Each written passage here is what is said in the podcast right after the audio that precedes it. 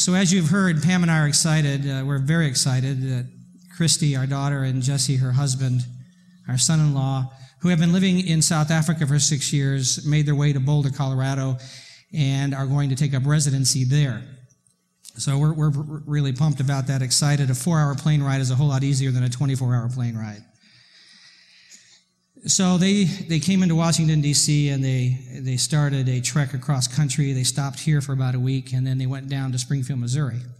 That's where my mom and dad are located, and most of my family, and then they're making, made their way up this week to, um, to Boulder, right around the Denver area.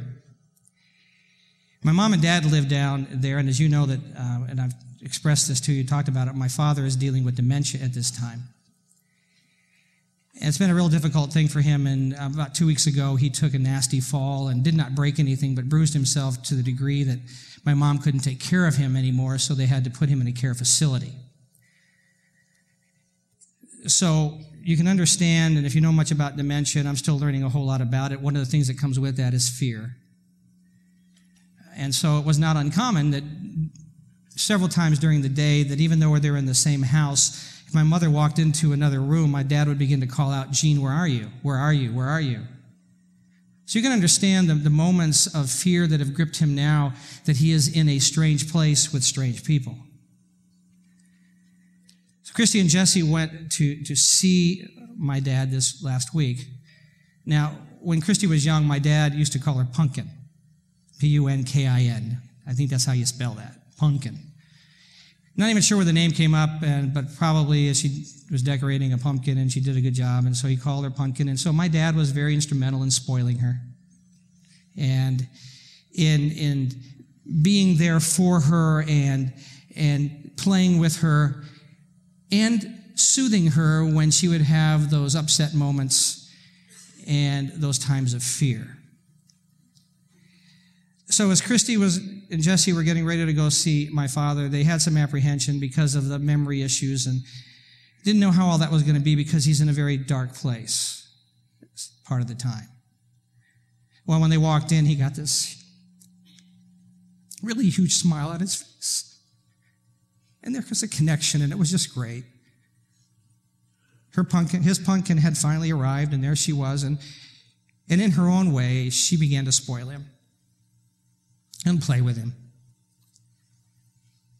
And in her own way, soothe his restlessness, his upset condition, and his fear. Once again, reinforcing the fact that all of us begin to understand as you live life, and it's simply this that fear is soothed when love protects. So the nation of Israel had been invaded. They had been, they had been kidnapped.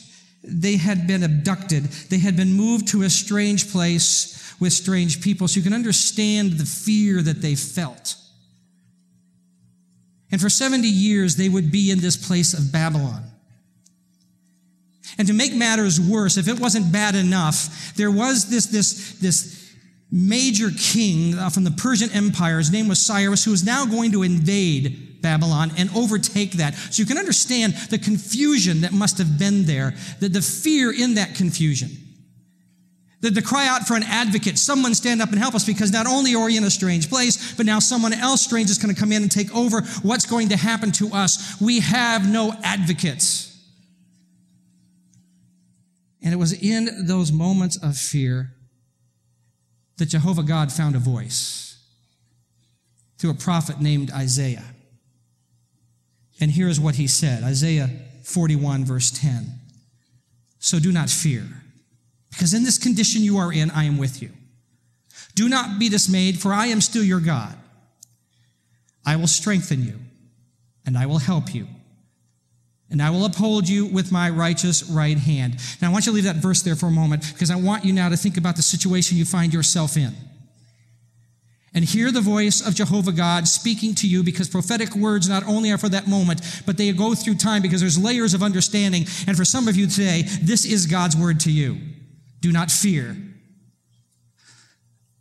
for I am with you. Do not be dismayed, for I am your God. I will strengthen you, I will help you, I will uphold you with my righteous right hand. So, how do you deal with the fear you feel when your wife walks in and says, I don't want to be married anymore? How do you deal with the fear when the school district is slicing jobs? How do you deal with the fear when the stock market is draining your retirement income? How do you deal with fear when the lab tests come back and they're not so good? What we've got to do is we've got to understand who is protecting us. And so Jehovah God says, I am your God. And I want to use some paraphrasing of those today. These are words by John Piper, but they're just so appropriate that I'm borrowing them this morning. I am your God. I am over you. My sophomore year in high school, I played junior high, or junior high, very good. Sophomore year, I played junior varsity football. And I remember, recall during one practice, a very large running back had made his way, had broken his way through the offensive line, and I was playing defense. And so I went to tackle him, and we collided head on. There was a big collision. He was much bigger than me. The good news is that after the collision and during the collision, I heard the words ball, ball, ball, which meant it had been fumbled, which was good. It was a good hit. The problem was that I went blind. Just temporarily, as I soon realized that my helmet had spun all the way around and I couldn't see. Once again, proving that three dimensional physics law that simply says that two objects cannot occupy the same space.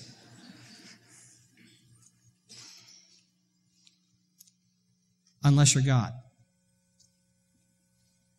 Because here are the words of Jesus as recorded by the Apostle John. God is spirit. And the rest of that is, and those who worship him must worship him in spirit and in truth, meaning this that you've got to understand that who he is is not confined to your 3D world.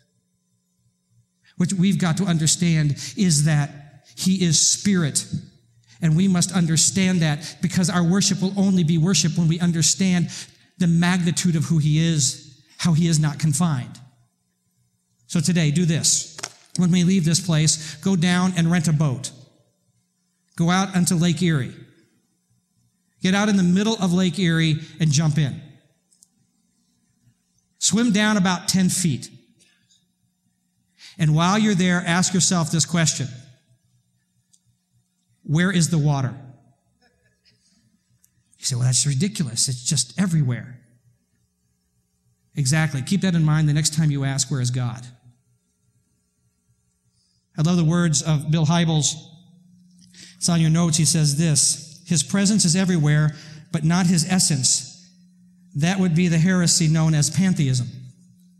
God is no less present in one portion of the universe than any other, and he is no more present anywhere than where you are right now. In other words, anyone, anywhere in the universe might say, The Lord is in this place. Wherever you are, God is right there, right now. So, this flower, provided to us by Rosebud Floral, how beautiful they've done every week. But you look at these flowers and you say, look at the reflection of God's beauty. There it is. Absolutely gorgeous. But this is not God. It reflects His beauty, but I don't worship the flower. I won't go out of here and, and go worship an oak tree. I can't say, oh, I worship you, because the, the issue is that they're of different material. He is present and we can see that in this beauty, but this is not Him. We do not worship Him. Ralph Waldo Emerson said that nature is too thin a screen. The glory of the omnipresent God bursts through it everywhere. I saw on somebody's Facebook this week, they were up really early and they had a picture of the sunrise and it was absolutely gorgeous. And they said, here's, God's here. And, and what they were saying was that no matter what nature does, this presence of the Almighty cracks through and you say, no, no, no, there's God. He's here. Nature is our environment. Without this nature around us, an environment, we would die. But understand that God is nature's environment.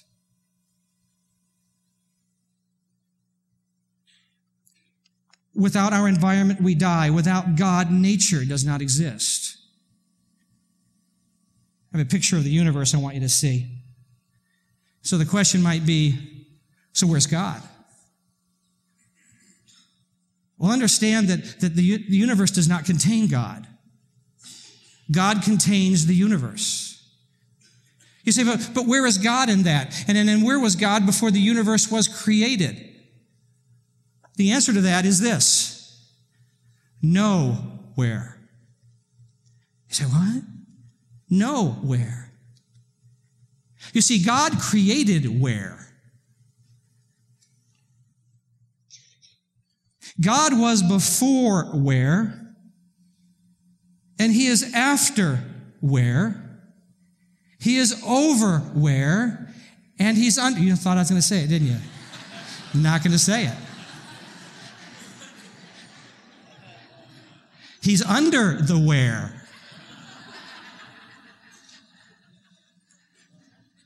See, God created where for that which is finite. Because if I'm over here with you and I disappear behind that door, you're going to say, Where is Jack? Because I can't be two places at one time.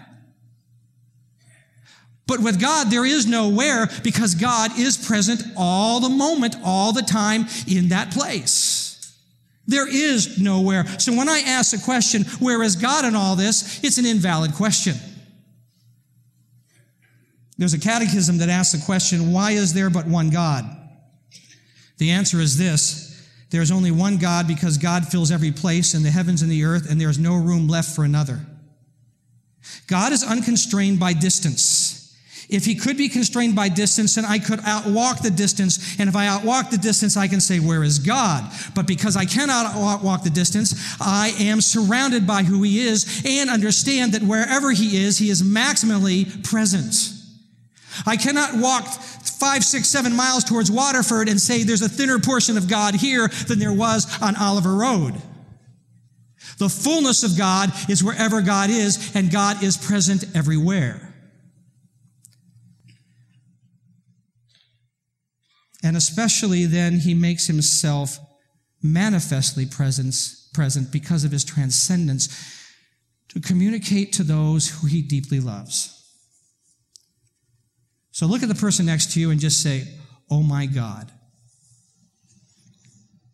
Now look at them and go, Oh my God. Now understand that they are not God. So just turn to them and say, You're not God. You're not the boss of me. Go ahead. Now, you that are sitting next to your parents really enjoyed that.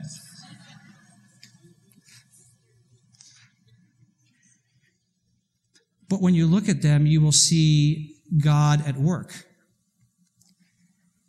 My seventh grade history teacher said I didn't have one, but for the rest of you, let's talk about your brain.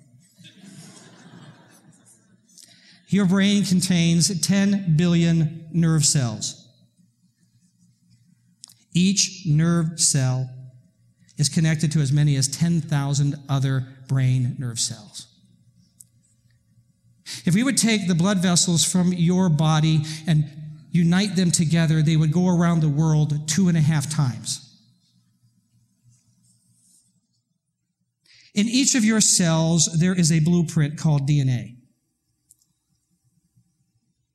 And someone has said that if you could write down all the instructions of that DNA, it would create a book with 200,000 pages. And this one who fills everything everywhere, so that there is not room for any other being that he does not desire.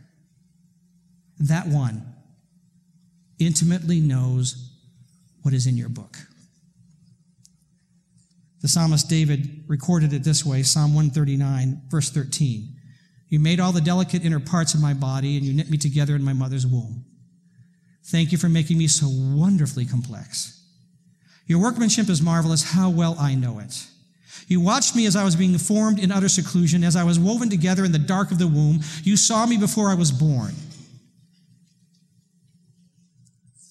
It starts in the womb. For he says this I am with you, I'm by your side. So I've watched Pam as as our three children were birthed and as she held them after their birth. And I watched as she studied them carefully. I watched as she stroked their face. I watched her as she studied their little fingers, as she memorized their breathing, as she understood their cries. So deeply in love with that which she has created. This God who is so immense that there is no end to his distance and there is no thinning of his presence feels the same way about you. He knows your speech patterns. He knows your thought process. He knows where you want to go today and how you will get there and what the result will be when you arrive. When you cry, He feels that. He winces when you have pain. He cries in your disappointment. He laughs at your stupid jokes. He chooses to be with you even when no one else wants to be with you or when you don't even want to be with you. He chooses that. Jacob was a manipulative con man who was on the run from some vigilante justice. His father was a very holy man, but the father's son was anything but that. He found himself in what he considered a God forsaken desert. He laid his head down on a rock as a pillow, and as he fell asleep, he began to see something in his dreams, a vision of this, this stairway between where he was and the presence of the Almighty. And when he awakened, he said, I didn't know it, but God is in this place. When we are godless, we are so often unaware of God there. The psalmist says this, Psalm 139, 11. I could ask the darkness to hide me and the light around me to become night, but even in the darkness I cannot hide from you. To you, the night shines as bright as day. Darkness and light are the same to you. See, I can hide my embezzling. I can hide my infidelity. I can hide my midnight binging. I can hide my verbal abuse at home. But understand that God sees it as clear as if it were in the middle of the day in bright light. There's nothing hidden. The evil that's been planned against you, the spiritual forces that want to attack you, he sees it all clear, clearly. He sees what you have planned. Absolutely sees that. Pam has this great story that when she was in high school, she skipped school. Uh huh. So, actually, there were three strikes. First of all, she skipped school she wasn't supposed to. She was out with a boy she was not supposed to be with. That's just a horrible thing. And then, thirdly, living in the culture that she was living in, going to the movie theater was actually against the holy laws of the church she was involved in. So there's three strikes right there. Now, somehow her father found out that she was gone, but he had no idea where she was. So he got in his vehicle and he started driving around asking God to show him where she was. He drove around Fort Wayne, Indiana, and pulled in front of a movie theater, and God spoke inside of him and said, Right here, now. So when she walked out of the movie theater, there stood her father. The wrath of God. See, the truth of the matter is this you cannot hide anything from God. You read Jesus telling us in the scriptures, He said, That which is secret will be made known, because God sees it clearly, and God doesn't keep a secret very well. Why would he hound us? Why would he keep after us? Let me ask a question. Jeff and Deb, when your girls were age four, let's say Rachel was, was with you and she wanted to go play on Peach Street. Would you let her? Why? It's dangerous. There's evil on Peach Street. Not only are there stores, but evil cars. All of that is evil. So if she wanted to get across the street, how would you get her across? You'd walk her. You would take her by the hand and you lead her. Now, why, doesn't, why don't you think she was able to understand that there's evil on Peach Street? Had experienced too young, but you, in your wisdom, in your insight, have seen it clearly. So understand this about the way that we deal with God and the way He deals with us. We say, God, we want to go this direction and we really don't need your help. And God in His wisdom says, I see everything and I see the danger that's coming your way and I need to stop you.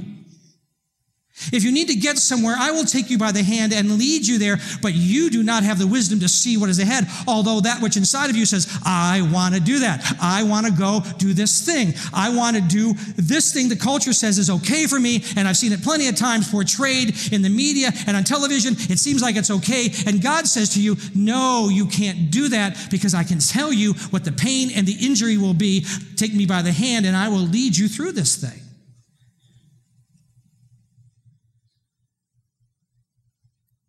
If Rachel doesn't do as she's told, then there will be discipline. There will be some infliction of some kind of pain that says this is just a, a, glimpse of the pain you'll feel if you don't obey me because of what is ahead of you, if you go on beyond the boundaries I placed around you. For the scripture says he disciplines those he loves. He disciplines those he loves and he will destroy those things that hate his life. That is his promise, and he knows what those are. Some of you have heard a voice in your head telling you that you've gone way beyond where God wanted you to go, and therefore you never can get back. He never left you. He's right here. There is no place that he is not. You cannot say, Where is God? because he is. But before creation, he said, I am. Before the universe was created, he, I am. Before you sat and, and took your final and wondered how well you did, I am. Before you had that, that fight at home in, in, in your relationship with your spouse, he said, I am. Before you got laid off, I am. Now that you are laid off, I am. And you think you've gone way beyond what he can handle, he still says, I am. Because you look at Jacob, this manipulator, this con man, and notice that God said to him, I am, and I'm right next to you, and I still have a way for you to be with me.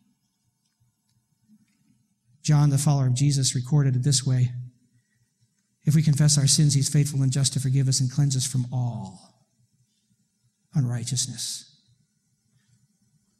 There is a way. He's not gone on to his Facebook and unfriended you. He is still there with you. Some of you believe that he is with you, but you wonder where he is in this horrible crisis you're in. And so you're asking, Where are you? And to you, he says this I will strengthen you. It means to, to come from the inside out. I'm going to take care of you and show you who you truly are from the inside out because that's where I am with you. I want to show you a picture of Corrie and Betsie Tenboom and their younger daughter. Corrie and Betsie are the first two. Corrie and Betsie and their family hid Jews in occupied Holland during World War II. And as a result of hiding the Jews, the entire family were sent to concentration camps. They were sent to one of the worst, Ravensbrück. Horrific things happened there, and many people died. The amazing thing that we know about their story is that in those horrible barracks, piled together, lice infested, hardly any food to eat, rags for clothing, freezing at night, they shared this thing about this understanding that God is still here. He's come to rescue us even in our concentration camp. They, they transformed those barracks into Bible studies and prayer gatherings. They taught them so that the prisoners were transformed from those who were haters and full of bitterness to those who loved and cared even for those who were guarding them. The conditions were so horrific and the, and the treatment was so horrible that Betsie began to die. She contracted an illness and she, and she was dying. And so they took her to the, the camp hospital, and, and Corrie went with her. And when the orderlies had placed the stretcher down, Corrie bent down to hear the words through the weakened lips of Betsie, and this is what Betsie said. Must tell people what we have learned here. We must tell them that there is no pit so deep that he is not deeper still. They will listen to us, Corrie, because we have been there. What is your pit? You say it's no good here. What is that pit? Understand that God wants what is good more so than what appears to be good. And He will bring you there. That He has you on a road of intended good and, and finalization of the good, but on that road there will be some bad. But in that bad, He will bring you to that which is good. For somebody else's poor choices, and even your own poor choices that you've now repented of, will not stop Him giving you the destiny He has planned for you.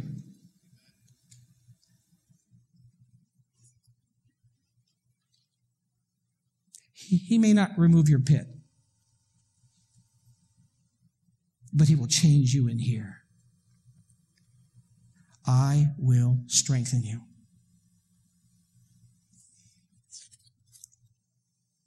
He makes this promise I will help you. I will be all around you. So, in a moment of candor, let me just tell you this, and it, it, it's the first time I think it's ever happened to me in all the years that I've been here. But a, a couple weeks ago on a Thursday, I went to Valerie, my secretary, and it was a Thursday afternoon. And I said to her, I've got to go. I can no longer take the immense battle that's happening right now. I've never had to deal with so many issues in people's lives, so many life crushing issues. I can't carry this anymore. I've got to go. And I just had to leave. It's not that I don't want to hear what it is you're carrying because we are here to carry those with you, but it just seemed at that moment there was so much more than I've ever had before. You know, we've got these fears Bill Hybel calls them pestering fears, and those are the things that are on the back burner of your mind. The things you just think about, like, well, well, will GE lay off some people, and, and how will I do next semester? And they just kind of hang there. And then there's these pressing fears, these things that are on the front burner, where where a mom says, oh, oh, oh, now I, I'm seeing signs of autism in my child. What am I going to do? Those those issues that just that press hard on you, where where a husband says, My wife's being deployed to Afghanistan. What am I going to do? And if those things continue to drain us, soon they become paralyzing fears where we feel like we're going to lose something really important.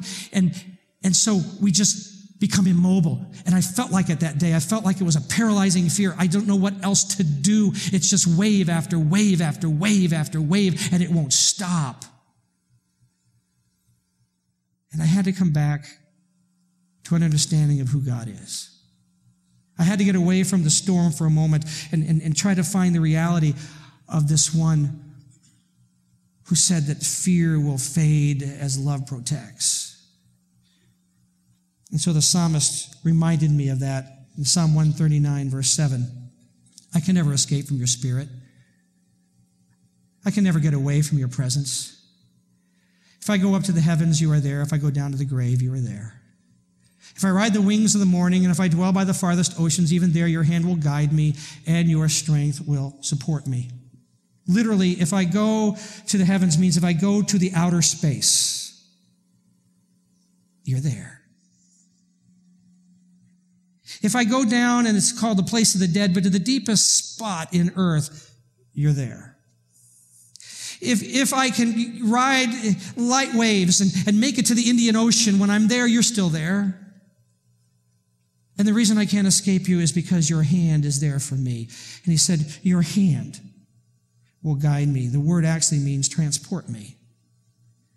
I will take you. And I don't know how this works, but when we actually say, okay, take me, Jesus, take me, Father, I'm holding your hand, somehow he transports us to where we need to get to. And I can't even tell you how we get there, but somehow we get there. He said, I will transport you. My strength will support you my, my hand, that strength actually means to grab hold of something that you believe is your possession and say, you can't have this. So that when I say to God in the moment of my crisis and I'm starting to panic and I'm becoming paralyzed and I say, Oh God, I don't know what to do with this, but I'm going to trust you. I'm going to declare the Lord is in this place. I'm taking you by the hand. You transport me where I need to go because I know you said that I belong to you and you will not let go of my hand no matter what the culture says or the circumstance. I believe you won't let go of my hand because this is a walk of faith. And sometimes I can't see it, but it's happening. Because God does not just function in 3D, but He goes on dimension upon dimension upon dimension upon dimension. The Lord is in this place. It doesn't mean I, I hide my feelings. I still say, I feel abandoned by you. The psalmist said that. My God, my God, why have you forsaken me? Yet you are holy. You inhabit my praises. So you sit here today and you wonder if he's gone. He's telling you, don't give up. Reach out and say, I will take your hand and I will say today, the Lord is in this place and he will not let me go. Don't exhaust your strength on trying to find other ways over and over again or to, to be angry with him over and over again, but instead use your strength to say, I will find you and hold on to you. For he makes this promise I will uphold you. It means to come from underneath us. Corrie ten Boom once said, In times of fear, I don't wrestle, I nestle. I love that. My grandmother Cook was a very full woman. And so when Grandma Cook would sit in a chair, there was no room for the grandkids to get in that chair. But we wanted to be with Grandma Cook because she was awesome. So I would climb up into her lap, and it was hard to even find a lap. But she would grab hold and she would hold me there so that I was close to her, so that I would not slip away. Psalm 145 says, The Lord is faithful in all his words and kind in all his works. Don't miss that. Everything he says he will do, and when he does it, he will be kind to you. The Lord upholds all who are falling and raises up all who are bowed down. For all who are falling means literally those who are, are lost, who are overwhelmed, who even feel slain. He says, I invite you to crawl in my lap and I will hold you there. You don't have to hold on to me. I will hold on to you if you put yourself there with me. Because there are some moments, there are some moments when I just say, God, I have nothing left. I cannot say anything else. You're going to have to have other people pray for me because I've got nothing left in me, but I just want to move in close to you. I'll stick on some praise music and I'll say, I have no words, but I just want you to hold me in your lap. Just keep me there. For they that wait upon the Lord shall renew their strength. They shall mount up with wings as eagles. They will run and not grow weary. They shall walk and not faint. And I can't tell you how it works, but when I get down from there, I have strength for those next moments. And when those run out, I come back and I crawl back in his lap and I say, Oh, please, just hold me there. He says, For those who are bent over, those who've been carrying the load, bowed down, he said, I will raise you up. And the word actually means to life you. I will pour life into you. I will bring it back into you so that you can stand up erect and strong once again. You know, when Jesus was on this earth and they said, Who are you? And he said, I am. They knew exactly. They said, Oh, you're the one that was with Moses at that burning bush, the I am. See, in your wilderness right now, he is I am. At this moment, he is already figuring out your exodus. At this moment, He has already created your promised land and how to get you there. And that is why David wrote Psalm 139, 16.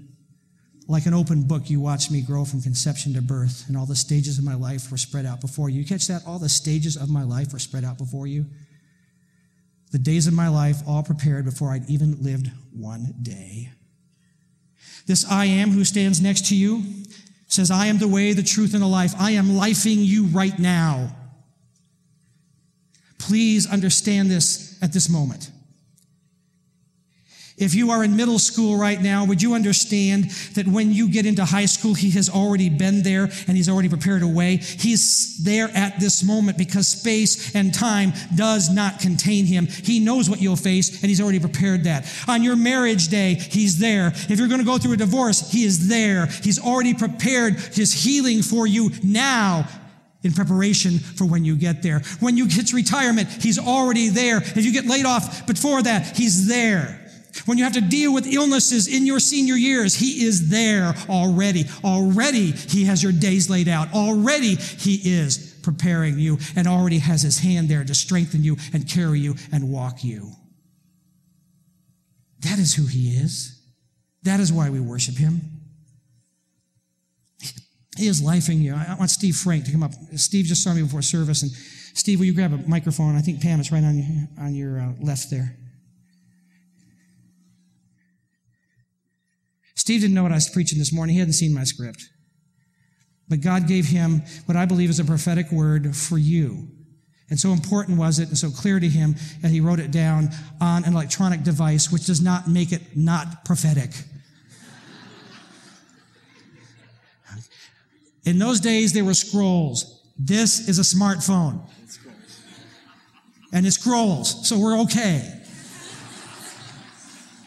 Here's what God told him before he came in here today for somebody in this room.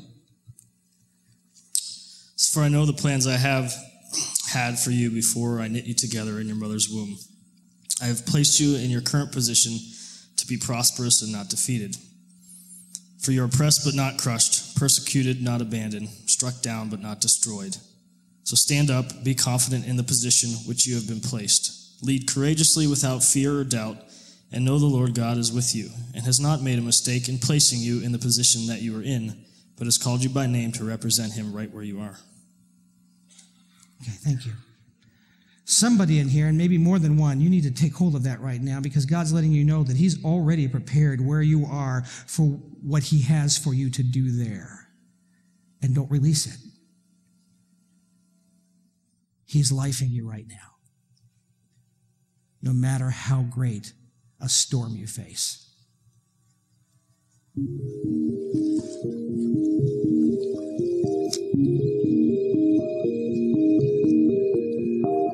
I know your story. I've read it cover to cover. And I know the storms that will come. The waves will swell and the sky will darken. Though you'll fight against the current, you'll be swept away. You'll feel helpless and abandoned, and you'll wonder where I am in the midst of it all. I know this isn't the way you thought our relationship would work, but my plans are not for my comfort or yours. My purposes are always and only an expression of love. The scars in my hands are proof that love will sometimes lead you directly into the storm understand my plans, you can trust in one thing that I am entirely good. You can't even imagine how good I am, and my plan for you is no different. When you shout asking where I am, know that I am right behind you with my arms wrapped tightly around you, whispering, I will never let go. For you are the pinnacle of my creation the center of my affection. There will come a day when I will quiet every storm and wipe away every tear. In that day, there will be no more pain or death. But until that day comes, I will be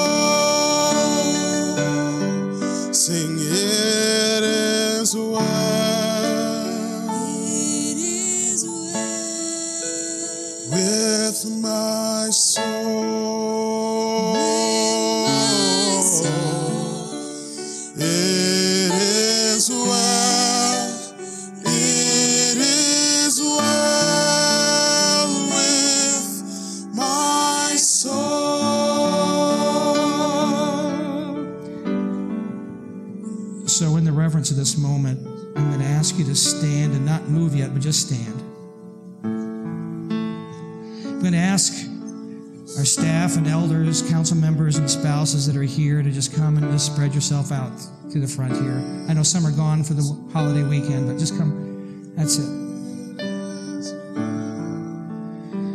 So we're going to sing this again, and as we do, I'm going to invite you if if you need to declare in the midst of the hard time you face, the Lord is in this place.